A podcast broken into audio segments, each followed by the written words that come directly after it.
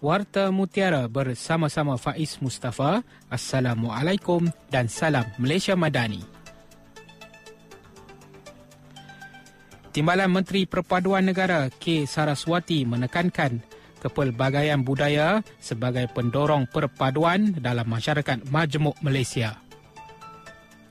Beliau menyatakan bahawa tahap perpaduan negara adalah memuaskan tetapi ia boleh dimantapkan lagi dengan pemahaman yang lebih mendalam terhadap sesuatu budaya dan kaum. Saraswati berkata semasa sambutan Pesta Pongal Kebangsaan Anjuran Persatuan Integrasi Koordinasi Indian Malaysia INCOT 2024 di Sungai Buloh.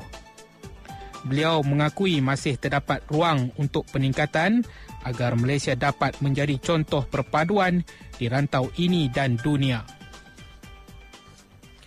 Sambutan Pongal di seluruh negara menunjukkan penyertaan semua kaum mencerminkan keharmonian dan kesefahaman antara etnik. Presiden Inkot Suresh Kumar menyambut baik sokongan luar biasa dari kaum Cina dan Melayu menekankan keharmonian yang kekal dalam masyarakat majmuk Malaysia. Pihak beliau komited untuk terus memupuk kesejahteraan dan keamanan melalui usaha-usaha sebegini. Menteri di Jabatan Perdana Menteri Hal Ehwal Agama, Datuk Dr. Muhammad Naim Mokhtar menasihatkan institusi mufti untuk membawa isu nasional ke jawatan kuasa Muzakarah Majlis Kebangsaan bagi Hal Ehwal Agama Islam Malaysia MKI sebelum memberi sebarang jawapan. Beliau menekankan perlunya proses penyediaan jawapan dilakukan dengan menyertakan hujah yang konkret serta jalan penyelesaian. Muhammad Naim menyatakan pentingnya agar isu-isu ini dipertimbangkan secara menyeluruh dan dijelaskan secara terperinci untuk menghindari kegusaran dalam masyarakat. Beliau berkata demikian bagi mengulas jawapan pejabat mufti wilayah persekutuan di laman sesawangnya yang dilaporkan menasihati pekerja beragama Islam di bank konvensional agar mencari pekerjaan lain kerana institusi kewangan tersebut mempunyai muamalat berasaskan riba yang boleh menjurus kepada hukum haram.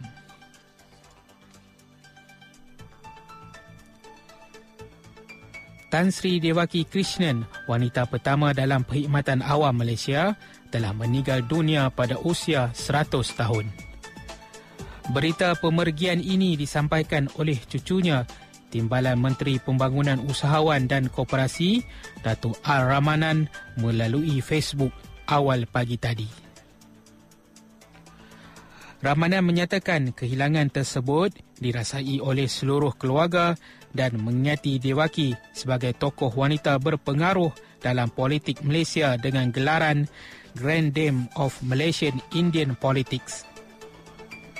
Beliau dianggap sebagai pioneer wanita pertama dalam perkhidmatan awam Malaysia memenangi kerusi dalam Majlis Perbandaran Kuala Lumpur pada tahun 1952. Dari sungai hingga ke Senggara, Palestin pasti merdeka. Sekian Warta Mutiara, berita disunting Pil Gabriel. Assalamualaikum, salam perpaduan dan salam Malaysia Madani.